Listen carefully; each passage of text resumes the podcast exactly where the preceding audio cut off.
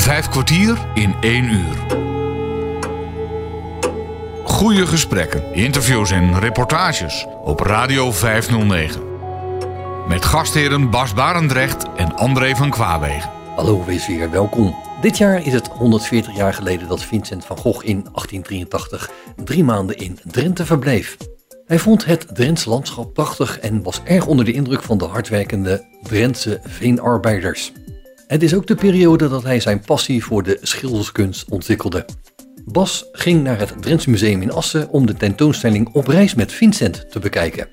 En kreeg een rondleiding over het leven van de schilder in een streek waar de turfwinning het harde bestaan kenmerkte. Ja, met uh, tweeëntwintig mensen zijn we dan. twintig. twintig? twintig precies. Ja, okay. Ja, met ons tweeëntwintig. Wij horen er natuurlijk ook bij. Hè, precies, dus, uh, ja. dit, is, uh, dit is Kees. Ja, u kent mij.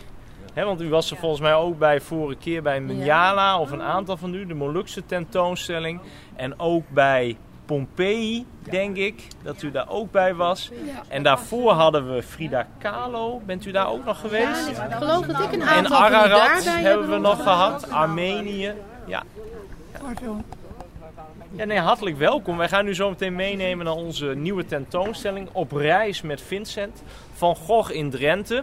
Dat speelde ze eigenlijk allemaal af van elf september achttien drieëntachtig tot vijf december, Sinterklaasdag achttien drieëntachtig. Precies drie maanden lang, of nou precies, maar ongeveer drie maanden lang was Vincent van Gogh hier in Drenthe. Een paar weken geleden begon eigenlijk de tentoonstelling op maandag elf september, toen het precies honderdveertig jaar geleden was dat Vincent van Gogh hier in Drenthe was, op dertigjarige leeftijd. En die tentoonstelling die gaat er eigenlijk om waarom hij hier naartoe gekomen is, wat heeft hij hier meegemaakt, wat zou hij gevoeld hebben, ervaren hebben. En vooral natuurlijk ook, wat heeft hij hier gedaan. Want onze conservator Annemiek Rens, die schat in dat hij hier zo'n veertig tot zestig werken heeft gemaakt. Dan hebben we het over werken op doek, dus aquarel bijvoorbeeld. Ook met krijt heeft hij gewerkt. En natuurlijk ook olieverfschilderijen. Zo'n tweeëntwintig van die schilderijen zijn bekend of waarschijnlijk bewa- he, bewa- in ieder geval bewaard gebleven. Een deel is misschien wel verloren gegaan of zoekgeraakt. Maar van die tweeëntwintig die bekend zijn, hebben wij zestien in onze tentoonstelling. Die we u kunnen laten zien of kunnen beschrijven. En dat gaan we zo meteen doen. We gaan u eerst naar beneden meenemen en dan gaat u in twee groepen. Eén helft met Blue en de andere helft met mij mee. En ondertussen hebben we natuurlijk de tijd voor alle vragen die u heeft. Ja. Nee, mooi. Komt u verder, zou ik zeggen. Dan lopen we nu het museum in. Vertrouwde route. Want we waren hier eerder. Kunt u linksaf. Als u met de trap wil, kunt u rechtsaf. Nou, we gaan rechtsaf. We gaan met de trap. Het is een uh, naar rechts draaiende wenteltrap. Pakt u vooral de armleuning beet.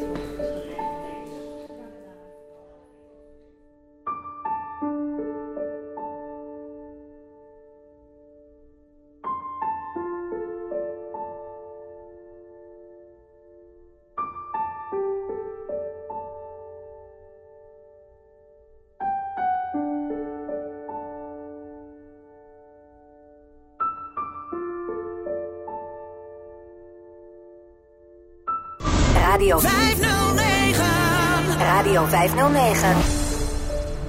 Zo. Hier komen we echt in de museumruimte. Stilte en prachtige muziek op de achtergrond. U mag hier even linksaf. En dan vindt u daar een rode wand. Even linksaf hier beginnen. Dan hebben we direct. Het eerste werk, dat is een van de vallen.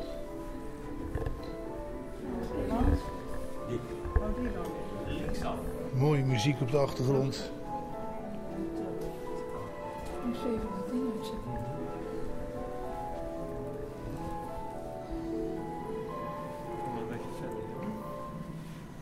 U ziet hier een werk op doek wat Vincent met potlood en krijt, inkt heeft gemaakt. Op papier bedoel ik.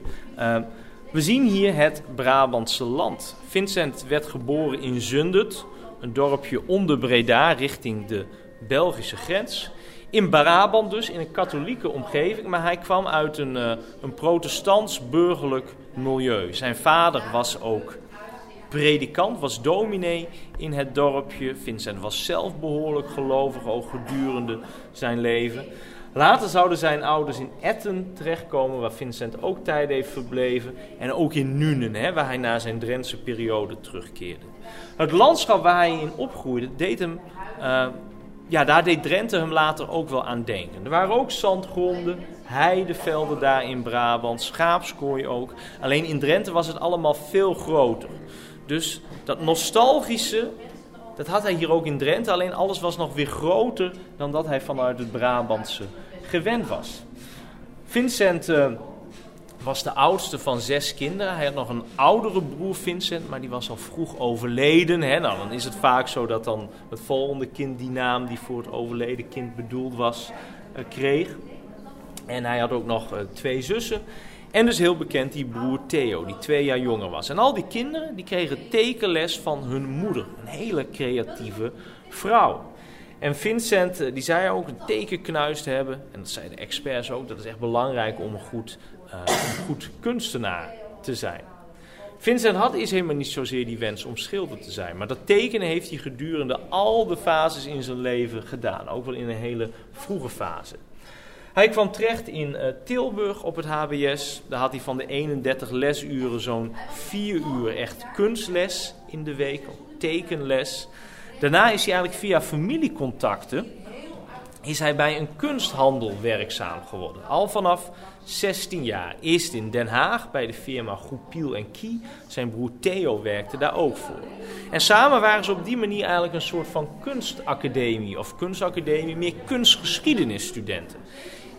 In die, die werkzaamheden, bij die werkzaamheden voor de kunsthandel passeerden heel veel schilderijen de revue. En dat was ook de taal waarin die twee broers met elkaar schreven. Hè. Ze praten met elkaar in een taal van schilders en schilderijen. Daar verwijzen ze voortdurend naar. Ze kenden samen ontzettend veel van de kunstgeschiedenis. Uh, Vincent gaat eigenlijk niet zo goed af bij die uh, firma Goepiel en Kie. Hij komt in, um, via een, een tocht langs Brussel en Parijs komt hij in Londen te werken voor die firma. En hij is daar toch met andere zaken bezig. Hij leest ontzettend veel daar in Londen. En op een gegeven moment komt hij tot het inzicht dat je eigenlijk maar één boek nodig hebt. En het enige boek wat je nodig hebt, hij treedt in de voetsporen van zijn vader, zegt u het maar. De Bijbel, inderdaad. Ja, een vrome jongen. En ondanks dat zijn ouders dat ook zijn, vooral zijn vader, dus beginnen die zich toch wel zorgen te maken. Met name zijn moeder. Zijn moeder laat hem eigenlijk overplaatsen naar een uh, filiaal van, dat, uh, van die firma Goepiel en Kie in Parijs. Maar ook daar gaat het niet zo goed met Van Gogh.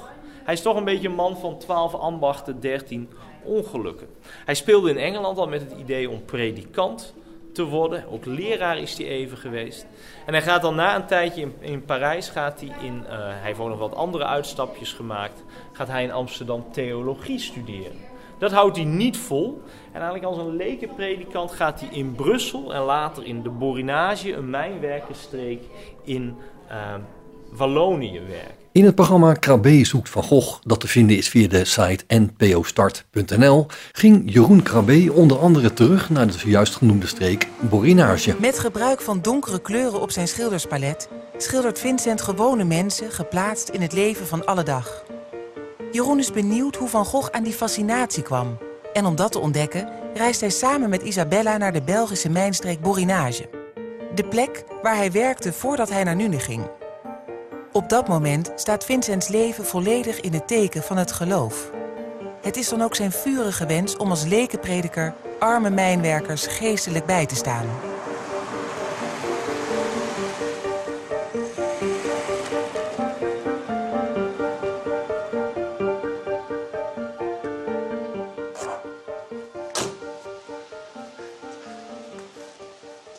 De mijnstreek Borinage ligt een kleine honderd kilometer ten zuiden van Brussel. Het is een dun bevolkt gebied waar de sporen van het industriële verleden als vergane glorie nog overal aanwezig zijn. In de twee jaar dat Vincent er woont bezoekt hij meerdere keren de Marcassemijn, een van de oudste en gevaarlijkste mijnen van de omgeving. Regelmatig vallen er doden door explosies, overstromingen en instortingen. En het is ook de plek die voor een ommekeer in het leven van Vincent zorgt. Ah, voortgeduwd dit door kinderen of getrokken door paarden, hè? Die karretjes. Dat wist ik niet.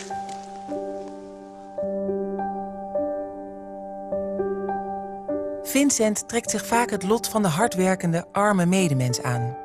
Hij wil ze bijstaan en helpen waar hij dat kan. Hij deed dat eerder al in volksbuurten, bij de boeren en de wevers... en in deze periode bij de mijnwerkers.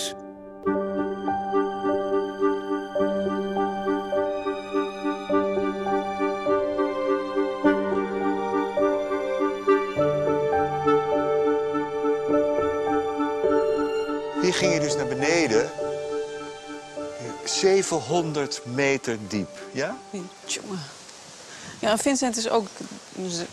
hier beneden geweest, toch? Ja, zevenhonderd meter. Ja. En, en wat hij daar aantrof, dat heeft hij, heeft hij enorm heeft hij beschreven. Heel beeldend beschreven, want hij vond het ook mooi. Hij vond het interessant en mooi. Uh, er waren paarden beneden. Die leefden beneden, kwamen nooit boven. Kinderen, jongens en meisjes. Vrouwen waren beneden, mannen. En ze werkten twaalf uur per dag. Dat was normaal. En als je, hij beschreef, als je helemaal beneden was, dan keek je naar boven. En dan was uh, de opening zo klein als een ster. Ja, zo, zo diep was het, ja. Zo diep was hij.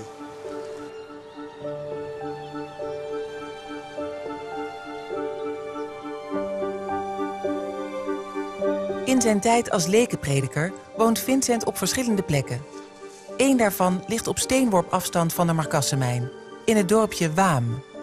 Het roze huis, dat momenteel volledig opgeknapt wordt, is verre van ideaal. Hij is er in de kost bij een kinderrijk en arm gezin. Het is er druk, klein en bedompt. Dat is het huisje van, van de familie Denis, Jean-Baptiste Denis, vrouw en kinderen. Heel klein huisje, maar het was goedkoop voor hem, want hij kon de kinderen lesgeven. Daarom kost het maar dertig francs per maand. En uh, hij was dus um, lekenprediker hier in, in Wam. Um, betaald, weinig, maar betaald. Uh, en um, hij gaf bijbelvertellingen in danszalen, achterafkamertjes. Uh, ik bedoel, hij verzorgde de zieken, hij gaf kinderen les. Dus hij zette zich wel in voor de gemeente. En, en het comité van evangelisatie die over hem waakte... Um, die vond wel dat hij zich vol toewijding gaf aan zijn taak... maar dat hij niet de gave van het woord had. Hij kon dus niet echt goed prediken, hij kon niet goed vertellen. En toen ontsloegen ze hem. En hij heeft uiteindelijk, uh, na zes maanden, moest hij eigenlijk weg. In de Borinage heeft Vincent het zwaar. Hij was al mislukt in een aantal beroepen... en na zijn ontslag is hij weer een illusiearmer. Zijn familie schaamt zich voor hem... Hij heeft nauwelijks geld en verwaarloost zichzelf. Zijn vader wil hem zelfs laten opnemen in een inrichting... omdat Vincent af en toe volledig doordraait. De enige die altijd achter hem staat, zijn jongere broer Theo... is ook al boos op hem. Vooral vanwege het leed dat hij zijn familie aandoet. Vincent besluit het roer om te gooien. Hij volgt de raad van Theo op... en kiest voor een nieuwe richting in zijn leven. De teken- en schilderkunst. Hiervan is bekend dat hij zat te tekenen. Vellen vol, vellen vol. Dus het begon hier ook echt. Het begon hier een, een soort van... ja, voet aan de grond te krijgen met zijn tekenen. En een ooggetuige die later is geïnterviewd over deze periode... die vertelde dat hij dag en nacht zat te tekenen. Op een kamertje. Hij sliep met de kinderen. Dag en nacht zat hij te tekenen. Vellen en vellen vol. Mijnwerkers, arbeiders, maar ook...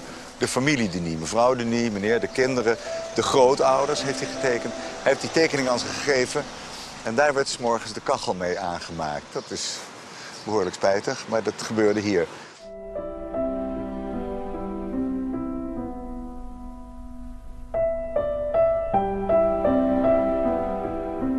Maar hij vond, hij vond zijn roeping, ja, ja.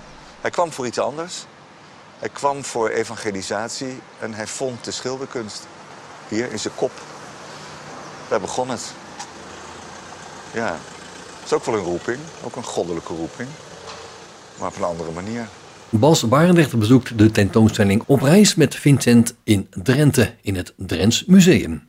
En het is dan zijn brief Theo, en de exacte brief is niet bewaard gebleven, die zegt: je probeert nu zoveel, hè, dat prediken gaat je ook niet zo goed af. Hij mist toch de vaardigheid van het woord. Misschien moet je maar schilder worden. Ook op die manier kun je ook nog bezig zijn met arme mensen, hè, waar Vincent vaak in de buurt bij kwam. Dus besluit Vincent schilder te worden. En de eerste stappen daarvoor maakt hij in Den Haag. Hij gaat naar de plekken toe waar veel arme mensen zijn. Naar fabrieken, arbeiderswijken die dan langzaam opkomen. Vincent heeft ook de modernisering gezien. En legt dat ook vast. U ziet het ook hier mooi. Deze mensen bij een soepuitdeling, wat natuurlijk ook voor arme mensen werd gedaan. Bij de kunstacademie gaan, nou dat trok Vincent niet zo. Hij heeft wel wat losse lessen gevolgd, maar tussen hem en de andere studenten botert het niet zo goed. En dan is er een aangetrouwde achterneef in Den Haag die Vincent onder zijn vleugels neemt en hem kunstles, die hem les als schilder geeft. En die achterneef, die ziet u daar hangen. Een zelfportret van hem.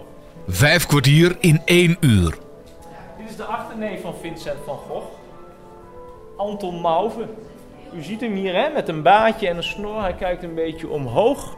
Misschien ook wel weer een tikkeltje arrogant. Zo'n typische schilder van de Haagse school. Deftige milieus vaak, die dan ook naar Drenthe toe gingen om daar het pre-industriële Nederland tegen te komen. En dat zoeken ze eerst vrij dicht bij huis. Dat uh, geïnspireerd door Franse schilders zoeken ze dat op in kuststeden, Scheveningen, later ook plaatsjes aan de Zuiderzee. Dan gaan ze echt de zandgronden op. In Gelderland, Oosterbeek, de Veluwe zitten ze. En dan komen ze één voor één in Veluwe op de, op de, in Drenthe terecht. En Mauve die vertelt Vincent dan, nou Drenthe dat is echt fantastisch. Hij is niet de enige die hem dat vertelt. Ook een vriend met wie Vincent in contact is gekomen uh, door uh, Theo, zegt hem je moet naar Drenthe toe. En dat is deze man, Anton van Rappard. Ook eigenlijk een schilder uit die Haagse school, of uit het westen van Nederland. Hij is ook meerdere malen zelf in Drenthe geweest, bijvoorbeeld op de zandgronden. Zo heeft hij ook dit uh, gezicht op de heide bij Rolde geschilderd. En hij zegt tegen Vincent, ja je zou daar ook naartoe moeten gaan. Het leven is er ook best wel goedkoop. Voor Vincent, die financieel toch vaak van zijn broer Theo en van zijn ouders afhankelijk was, aantrekkelijk. Uh, maar Van Rappard zegt eigenlijk wel, je moet eigenlijk naar dat zuidoosten van Drenthe toe. Dat zou wel echt wat voor jou zijn. Het is daar woest. Dat is iets wat jou wel echt zou kunnen aantrekken. Ondertussen krijgt Vincent uh, schilderles van zijn achterneef Anton Mauve. Maar die stopt daar op een gegeven moment voor. Hij is namelijk niet eens met bepaalde keuzes die Vincent in zijn leven maakt. En die keuzes die heeft vooral met, uh, met vrouwen te maken. En daarvoor draaien we even om. Mauve weigert dus een maand lang Vincent les te geven. En dat komt vanwege de verhouding van Van Gogh met deze vrouw. Sien Hoornik. Een vrouw van lage komaf met twee kinderen, een baby en een kleuter. Geen is van Vincent. Maar Van Gogh valt helemaal voor haar. Hij heeft het beste met haar voor. Maar zijn familie, zijn ouders, ook zijn broer en Mauve, die vrezen dat zij een slechte invloed op haar heeft. He, misschien is het ook weer het klassenverschil. He, in deze negentiende eeuwse toestanden.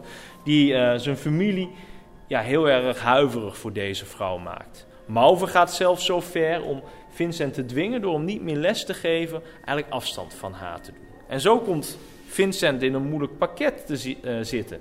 Hij is zelf ook wel van mening dat bijvoorbeeld de broer van uh, Sien en ook uh, diens moeder eigenlijk een slechte invloed op haar hebben. En uiteindelijk komt hij op, op het besluit bij haar weg te gaan. Ja, eigenlijk is zijn tocht naar Drenthe daarvoor het besluit, maar misschien had hij ook wel, is hij juist vanwege haar en het breken met haar ook wel naar Drenthe toe gegaan. Een van de factoren die daarbij een rol speelde. Loskomen van haar, misschien ook loskomen van dat toeziend oog, van zijn familie, van Mauve. En in Drenthe alle vrijheid hebben om eh, echt vleugels te geven aan zijn schilderscarrière. Daar zou hij alle vrijheid hebben.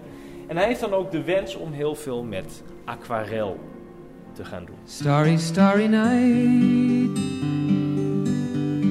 Paint your palette blue and gray. Look out on a summer's day with eyes that know the darkness in my soul. Shadows on the hills.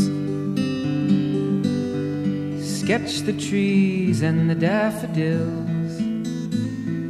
Catch the breeze and the winter chills in colors on the snowy linen land. Now I understand what you tried to say to me, and how you suffered for your sanity, and how you tried to set them free. They would not listen, did not know how. Perhaps they'll listen now. Starry, starry night, flaming flowers that brightly blaze, swirling clouds in violet haze, reflect in Vincent's eyes of china blue, colors changing hue. Morning fields of amber grain, weathered faces lined in pain, are soothed beneath the artist's loving hand. Now I understand what you tried to say to me, and how you suffered for your sanity, and how you tried to set them free. They would not listen, they did not know how.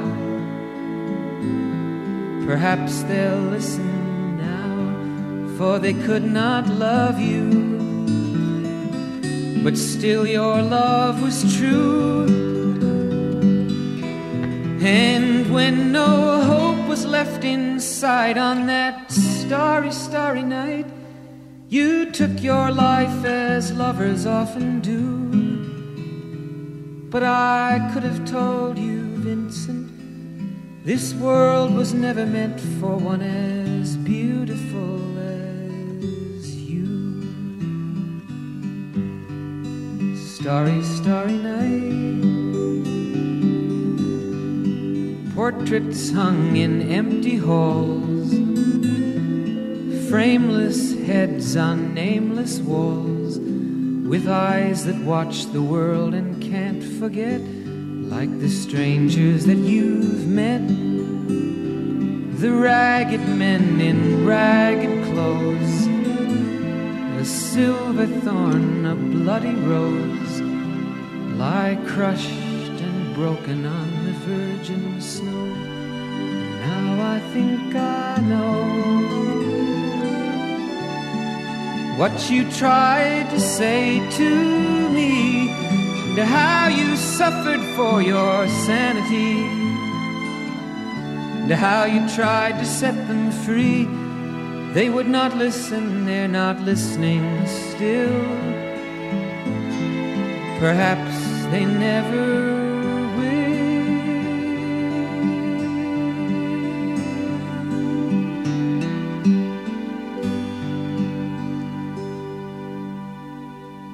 Vijf kwartier in één uur. Bas Barendrecht bezoekt de tentoonstelling Op Reis met Vincent in Drenthe.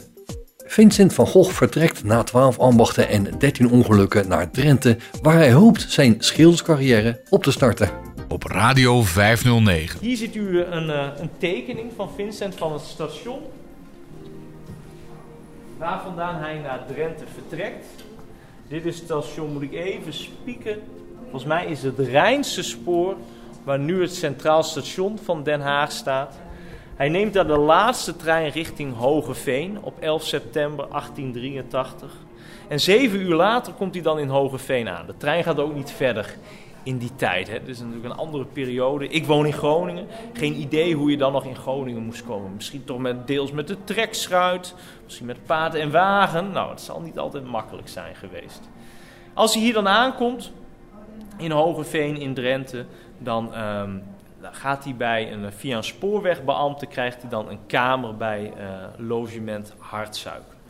om u een beetje een indruk te geven hoe Vincent vanuit zijn kunstenaarsoog Drenthe en die reis er naartoe zag, hebben we hier binnen een aantal beelden voor u gecreëerd. Daarbij hoort ook de muziek die u de hele tijd al hoort. We stappen eigenlijk de trein binnen. Van Den Haag naar Hoogeveen. U kunt hier uh, links plaatsnemen. Kunt u gaan zitten in een van de coupés. Gaat u lekker zitten. Dan gaan we even een aantal minuten naar uh, deze presentatie kijken en luisteren. En ik zal ook een beetje omschrijven wat u daar allemaal ziet. Op dit moment zien we een sterrenhemel. Gaat u lekker zitten.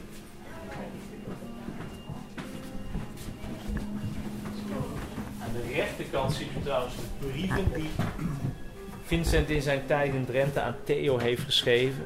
Vandaar weten we heel veel hoe hij zich voelde over Drenthe. En we zien daar dan allemaal beelden langskomen van werken die hij hier heeft gemaakt. Soms zijn het schetsen, soms zijn het tekeningen in de brieven aan Theo.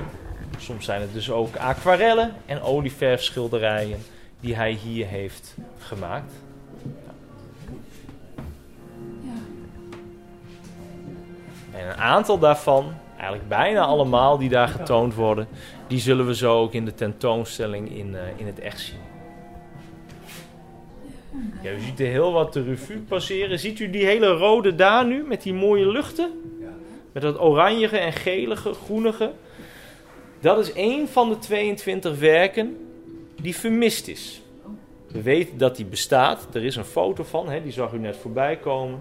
We weten alleen niet waar die is. Nou, misschien houden mensen die een Van Gogh in bezit hebben het liever ook wel geheim dat zij er één hebben. Ja. En de turfschuit ook die we net zagen. Nou, ik hou even een tijdje mijn mond, een aantal minuten. En dan kunt u zich een beetje omwentelen in uh, Drenthe vanuit de ogen van Vincent van Gogh.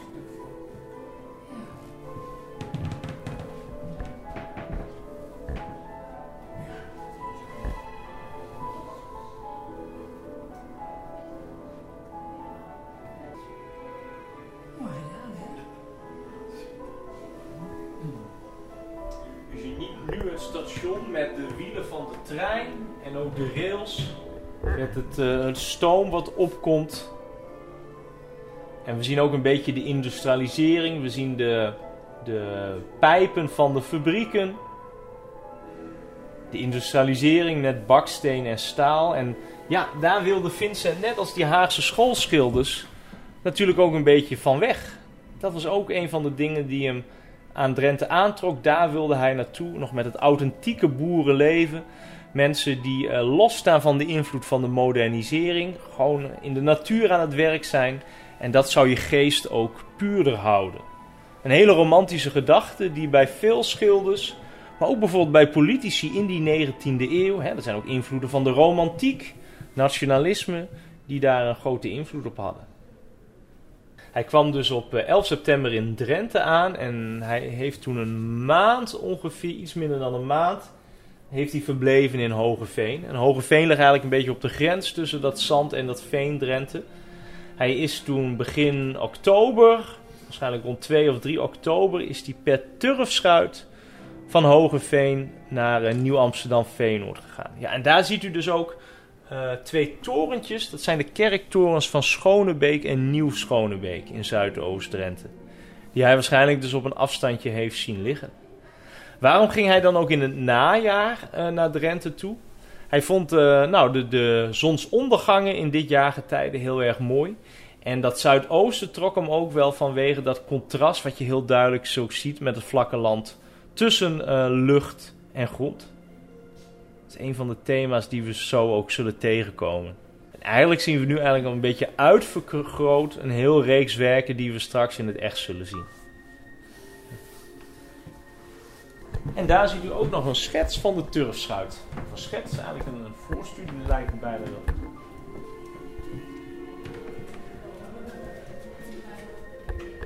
Ik zou u willen vragen om langzaamaan mij te volgen richting uh, de uitgang van de trein. Dan gaat de trein uit. Hm? Ja. mooi nagemaakt. Prachtig nagemaakt.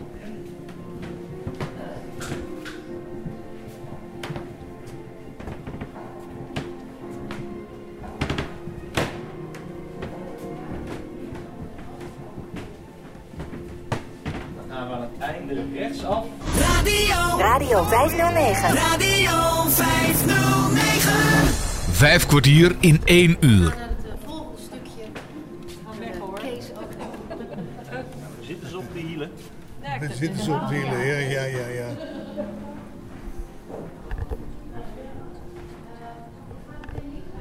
Ja, dames en heren. We gaan even hier um, in deze paarse ruimte waar u uitkomt. Komt, gaan we even aan de linkerzijwand beginnen.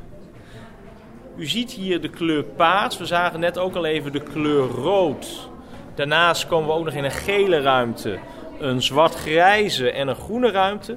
Dat zijn allemaal kleuren die keer op keer terugkomen in de schilderijen die Van Gogh in Drenthe heeft gemaakt. Onze conservator Annemiek Rens heeft daar uitgebreid onderzoek naar gedaan. En u ziet in iedere ruimte bijna altijd helemaal op de achterwand de werken die Van Gogh in Drenthe heeft gemaakt, die we hier hebben. zestien van die tweeëntwintig die bekend zijn. En aan de zijkanten ziet u schilderijen van tijdgenoten die ook actief in Drenthe waren.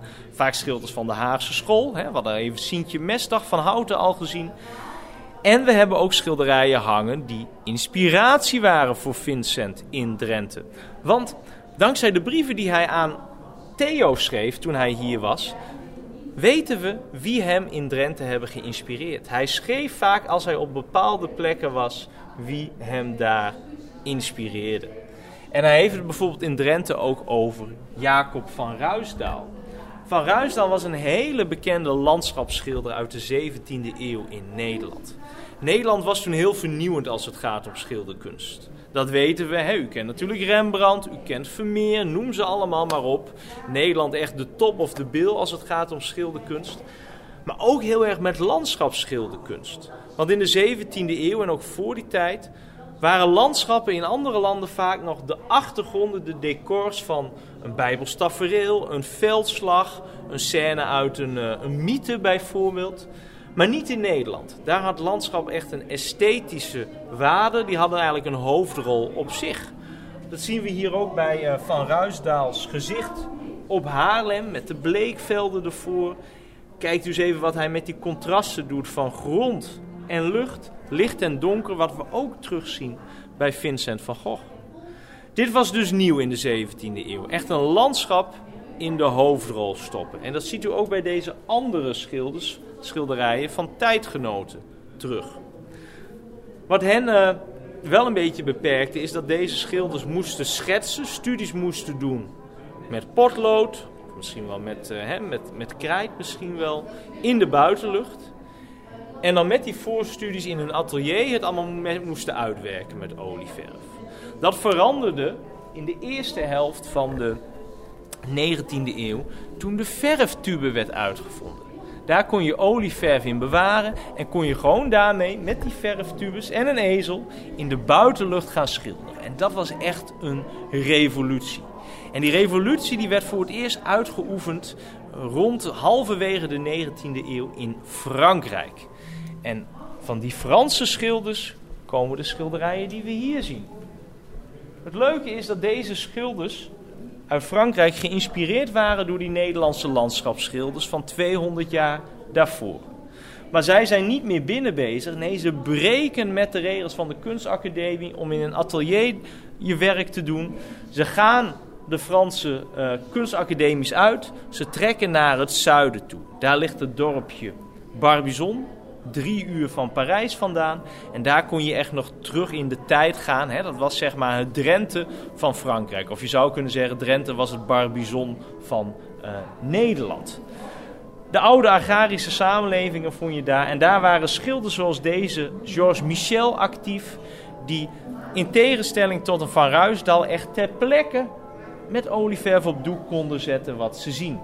Kunnen we hier ook mooi zien. Hè? Kijkt u even naar die donderwolken met de regen. Je voelt bijna de nattigheid op je gezicht slaan. Je voelt die druk van die donderwolken. Er zit veel meer actie in wat dat betreft dan het veel meer gestileerde van een Van Ruisdael. En ja, dat is toch een beetje te danken dan, hè, van dat ter plekke kunnen schilderen met olieverf. Deze schilders van de school van Barbizon, die beïnvloeden dus over die Haagse schoolschilders. Net zoals de Haagse schoolschilders weer beïnvloed waren door die Nederlandse landschapsschilders.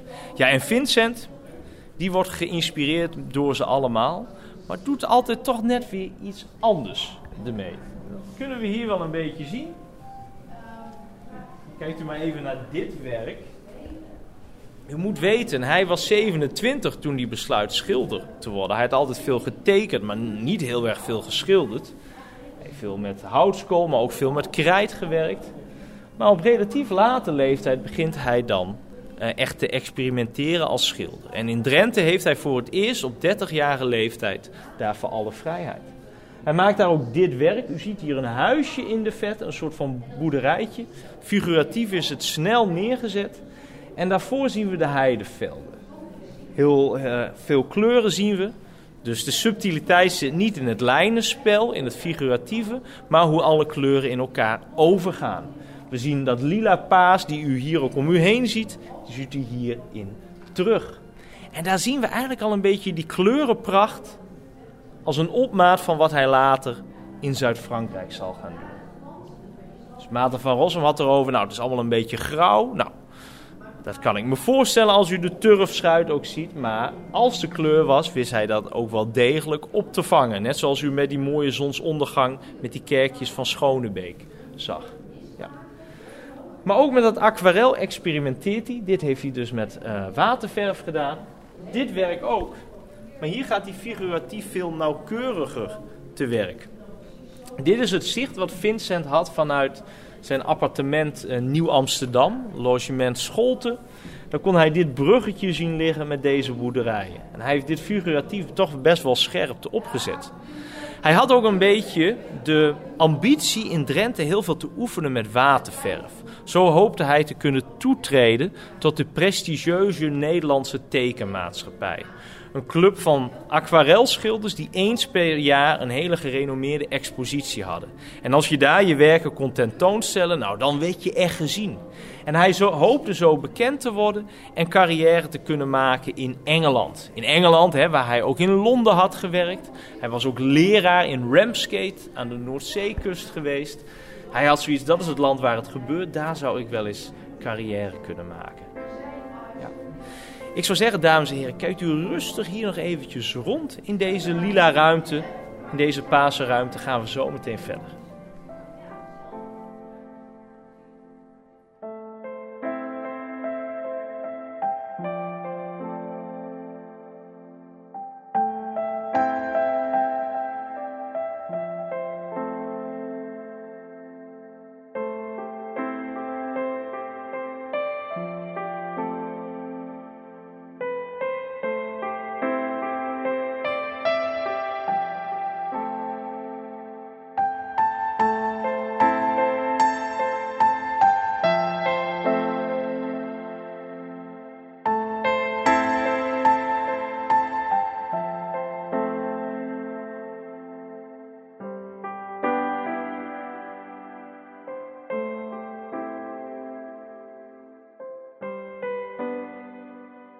Bas Barendrecht bezoekt voor vijf kwartier een uur de tentoonstelling Op reis met Vincent van Gogh in Drenthe. Uh, dit is de Van Gogh, eigenlijk de enige in deze tentoonstelling die helemaal in ons bezit is. Die hebben we in negentien zevenennegentig gekocht, daarvoor was hij op de particuliere markt. En dankzij onze vriendenverenigingen, dat is een van de grootste museale vriendenverenigingen van Nederland, hebben we deze kunnen aanschaffen.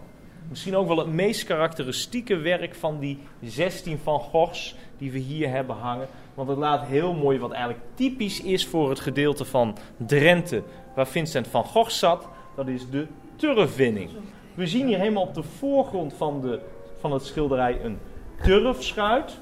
Met op het voorsteven van, de schip, van het schip, dat steekt zeg maar hier naar links toe. Een soort van doek wat over de uh, reling van uh, het schip helt. En we zien dan in het midden van het schip een beetje een gebogen vrouw. Het lijkt bijna of ze een soort van bochel heeft.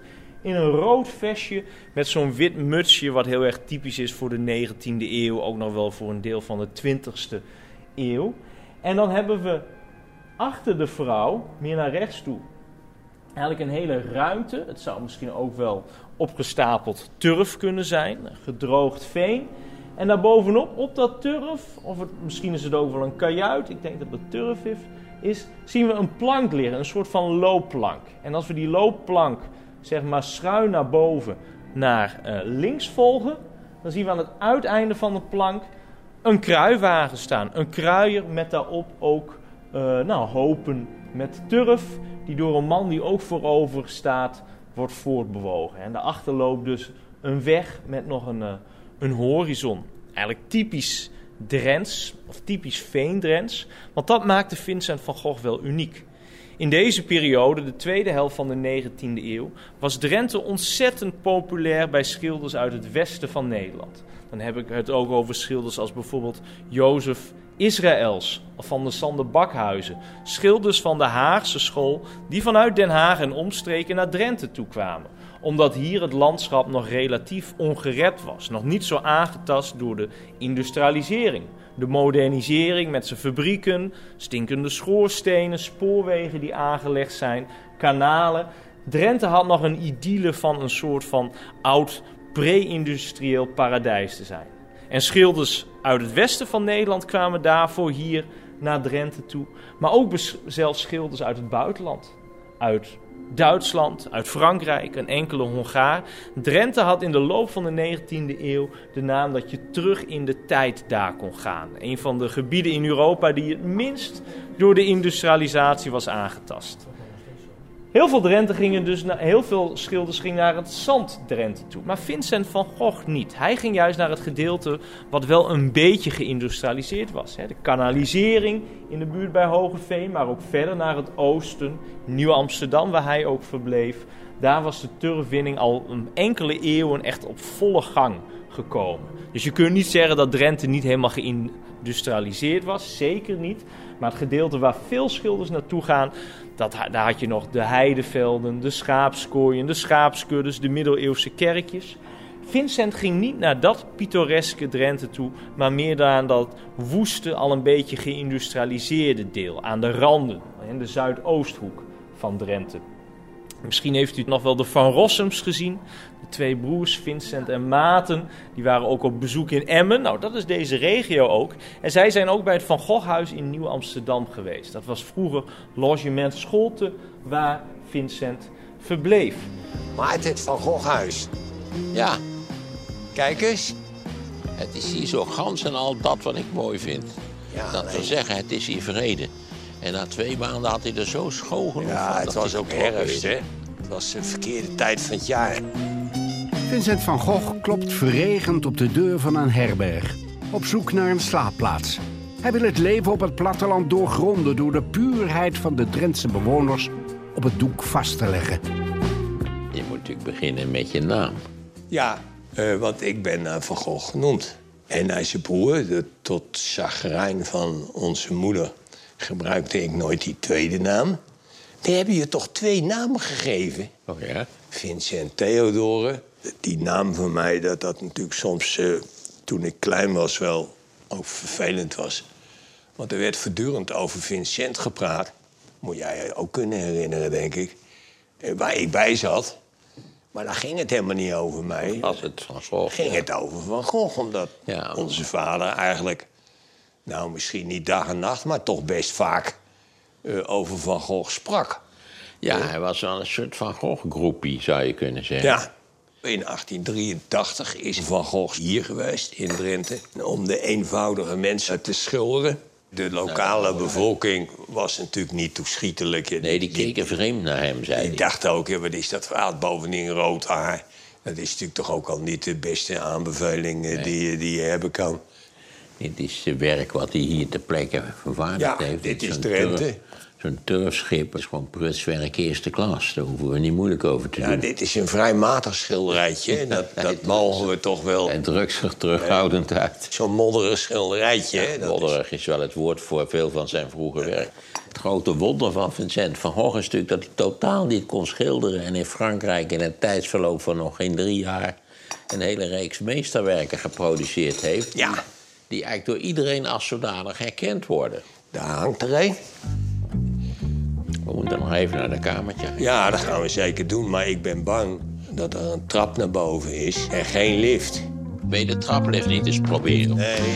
Daar ligt er wel een beetje een erfenis op, omdat ze is in die traplift, in die kelders verdween. En terwijl Van Gogh zelf hier met veerkrachtige tred ja.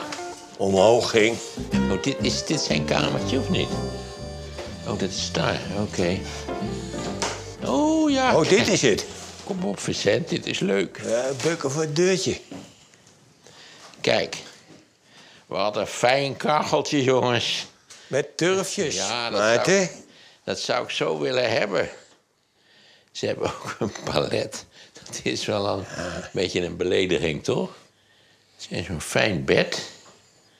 Jongen, dit is ja. wel... Uh, het is creatief gedaan, dit. Ja, het is geweldig creatief He? gedaan, ja. ja. Van Gogh was het duidelijk in de war weer zo overspannen, noemde hij dat zelf, geloof ik. En die is hier vertrokken zonder boe of ba. Dus heeft de rekening niet betaald. Uh, ja, toen zaten ze hier met die rotzooi van hem. Want hij had alles achtergelaten. He, ook alles wat hij hier dus in die tijd had gemaakt, getekend. Dus dat, dat heeft de werkster allemaal weggegooid. Die moest zijn kamertje opruimen. En die heeft toen al die dingen weggegooid. Alhoewel er toch wel op in ieder geval een paar schilderijen hebben dit overleefd. Daar kan ik wel iets bewaard. Er zijn wel een paar schilderijen natuurlijk uit de Drentse periode bewaard gebleven. Ja, waarvan je zegt, ook als ze weggegooid waren, was er niet veel aan verloren geweest. Ja. Je hoorde een deel van het programma De Broers van Rossum, die op dat moment in Emmen waren en daar het Van Goghhuis bezochten. Dit en meer van deze twee broers kan je vinden bij n p o start punt n l. Radio vijfhonderdnegen. Bas Barendrecht bezoekt de tentoonstelling Op Reis met Vincent in Drenthe in het Drents Museum. Dus dit is eigenlijk een typisch werk wat ook vanuit een kunstenaarsperspectief, van een schildersperspectief, dat zuidoosten van Drenthe laat zien. En dat is eigenlijk een gebied waar eigenlijk niet zoveel kunstenaars oog voor hadden. Vincent van Gogh wel, en die zit dan ook een beetje in de voetsporen van andere schilders die naar Drenthe gaan. Maar hij gaat dan juist naar een minder bekend deel. En bovendien, hij gaat in het najaar. September tot begin december. De meeste schilders, ook die naar de zandgronden gingen, die gingen juist in de zomer of een beetje het late voorjaar kwamen ze hier naartoe. Hij deed het dus net allemaal een beetje anders. En deze turfschuit is daar een mooi uh, bewijs van. Nou, bij zijn karakter. Het past bij zijn karakter, ja. Wat ik u verder over dit schilderij nog wel kan vertellen, het is met olieverf geschilderd. We zullen Vincent van Gogh later ook kennen, hè, met de zonnebloemen, met de sterrennacht van werken vaak, hè, met een typische penseelstreken, sierlijk gedaan, met olieverf gemaakt. Voor die tijd in Drenthe, en ook in Drenthe, gebruikt hij nog verschillende technieken en materialen. Bijvoorbeeld ook inkt, potlood en krijt, houtskool op papier, ook heel veel waterverf, aquarel.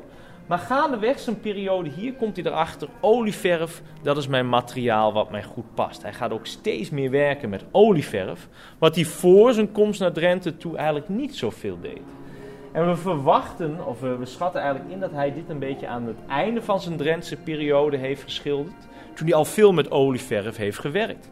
Waarom denken we dat? Omdat we weten dat dit met natte olieverf op natte olieverf is geschilderd. Nat op nat dus. En daar moet je behoorlijk wat vaardigheden voor hebben. Hij moet dus al behoorlijk wat geoefend hebben. Hij heeft, zo zeggen de experts, eerst de figuren geschilderd. Dus de man met de kruiwagen, de gebogen vrouw met het witte mutsje. Toen de schuit, het water en het land. En uiteindelijk de luchten. En bij die luchten ziet u helemaal links een soort van boompje staan met een soort van hekje er tegenaan. Inmiddels weten we dat Vincent niet zelf dat hekje heeft geschilderd. Nee, dat is tijdens een restauratiepoging is dat aangetroffen. En dat hekje, de bovenste lat, die loopt ook parallel met een soort van steunbalkje wat daar achter zit. Ja. De turfschuit dus. En Vincent ja, is een van de weinigen die naar die zuidoosthoek van Drenthe toe gaat. U ziet daarachter nog een paar werken van andere schilders die hier ook kwamen. Zeker de moeite waard om te kijken. Sorry. Zo hebben we hier ook een werk. Deze is ja, van Sientje Mesdag van Houten. Getrouwd met een van de Mesdagbroers, befaamde schilders hè, van een Gronings geslacht die ook in Den Haag actief waren. Wat vaak vergeten wordt is dat de echtgenotes van deze twee broers, van Hendrik en Taco Mesdag, ook hele verdienstelijke kunstenaars waren. Twee vrouwen.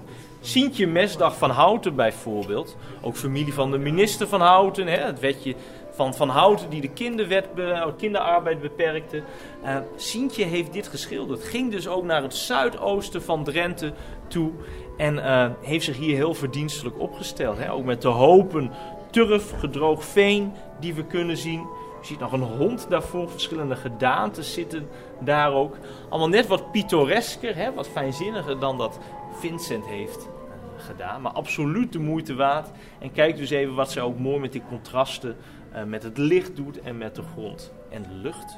Uh, Vincent dus wel een beetje in de voetsporen van andere schilders, maar toch redelijk uniek, omdat nou, na Sientje kwamen hier niet veel andere schilders in, de, in het zuidoosten van Drenthe. Volgende week hoor je hoe het Vincent van Gogh tussen de boerenfamilies in Drenthe verging. De tentoonstelling Op reis met Vincent van Gogh in Drenthe is tot en met zeven januari tweeduizend vierentwintig in het Drents Museum te zien.